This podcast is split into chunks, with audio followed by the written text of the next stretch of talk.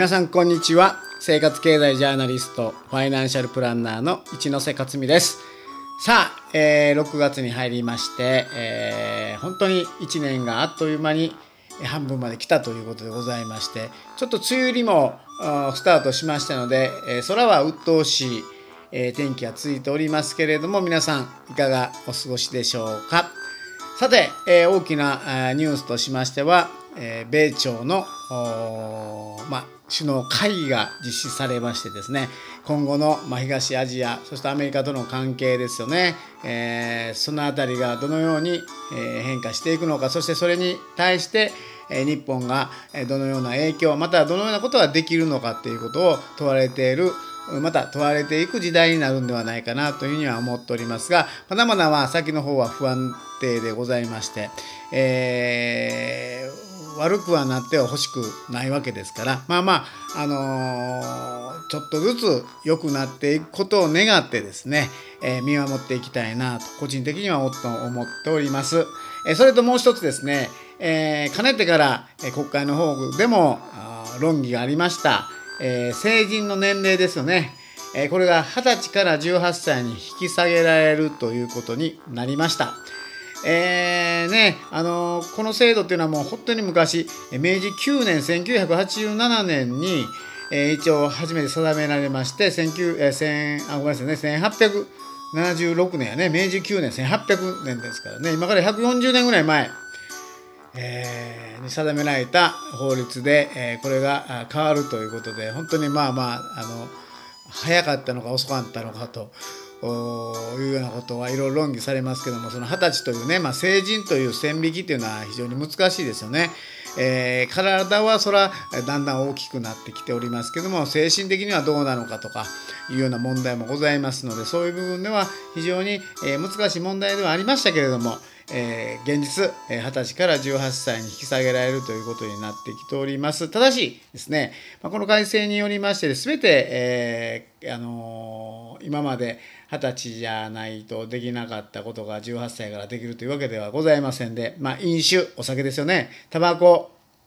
えー、公営ギャンブル、は今まで通り20歳未満の禁止となっております。まあ、反面ですね、有効期限がま10年のパスポート、まあ、18歳から取得できるようになったということでございまして、まあ、そういう面では、えー、変わった部分そして今までの、まああのまあ、法律といいますかねがあの継続される部分というのがありますのでその辺を皆さん方もしっかりと見届ける必要があるかなというふうに思っておりますが、まあ、今回ですね、えー、法務大臣の方が今回の改正に対してですねやはりもう若者、まあ、若年層ですね社会参加えこの時期はやっぱり20歳からよりも18歳ぐらいから早い時期に、えー、まあ、早い時期に、まあ、参加してもらおうと。えー、まあ、そういう積極的な役割を、まあ、果たしてもらうようなことをしていただかないと、まあ、少子化少子高齢化が進んでる、まあえー、この我が国ですね日本に、まあ、やっぱ大きな活力となるように、えー、成人年齢を下げたというようなことも言われておりますけども、まあ、確かにですね、えー、まあ、うん、個人的にはその、まあ、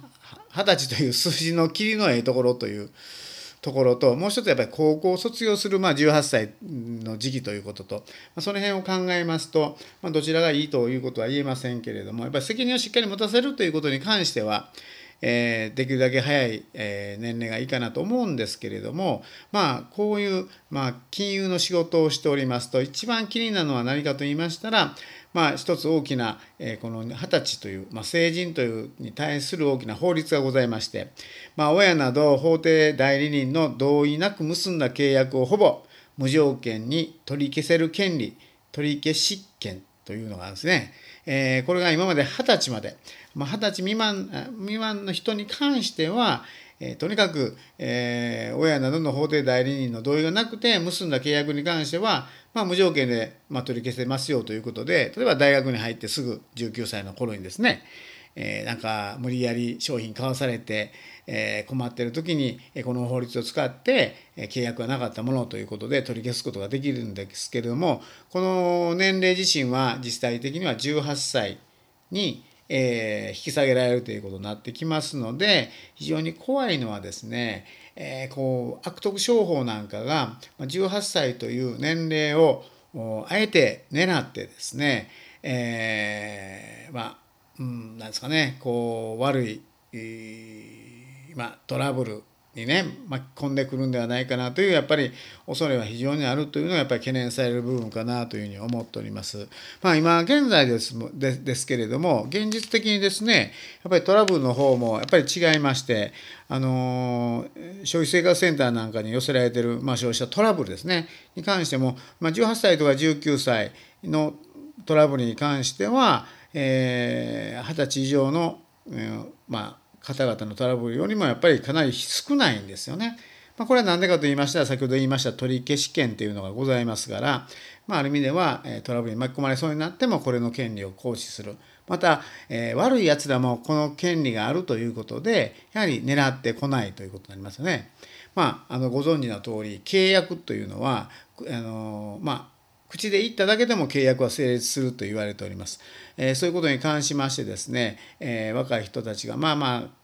買っちゃおうかなとか、えー、買いますとかねそういった時点で契約は成立したということで、えー、無理やり、えー、商品を買わすという恐れも出てくるということになってきますのでそういう部分では非常にやっぱり気をつけないといけないなと思っております。えそういうこともありますのでですね、え現実的に今国会で成立した、まあ、改正の消費者あの契約法の方ではですね、まあ、就活商法またデート商法というような、まあ、若者、まあ、例えば18歳19歳のような方々が被害に遭いやすいとされている契約については年齢問わずに取り消しをまあ可能としたという形になっておりますのでそういう部分ではえ少しはえその対策はできているにもできているとは思いますけれどもやはり、えー、悪いやつらっていうのはずる賢いですから18歳ぐらいになってきますと非常にやっぱりこう狙ってくるというようなイメージを持たれた方がいいのかもしれないなというように思います。えー、そういう面ではですね、まあ、高校時代中学校時代からですね消費消費者教育またはま金融の教育なんかをしっかりやっぱり、えー、しまして、まあ、しましてというかこれは学校の役割であったり親の役割であると思いますけどもそういう知識もしっかりと得て確かに受験勉強も大事なんですけどもねそれ以上にやっぱり生きていくためのあの知識知恵というのをしっかりと、えー、子どもの頃に学ぶということも非常に大切ではないかなというふうに思いますので、えー、こういった勉強もこれから、え積極的にしていただきたいなというように思っております。えまたそういうふうなね、勉強のお手伝いを私たちがどういう形でまたどういうふうな方法でやっていくのかというのも大きな課題になるんではないでしょうか。今日は成人が18歳になったというお話でございました。ではまた。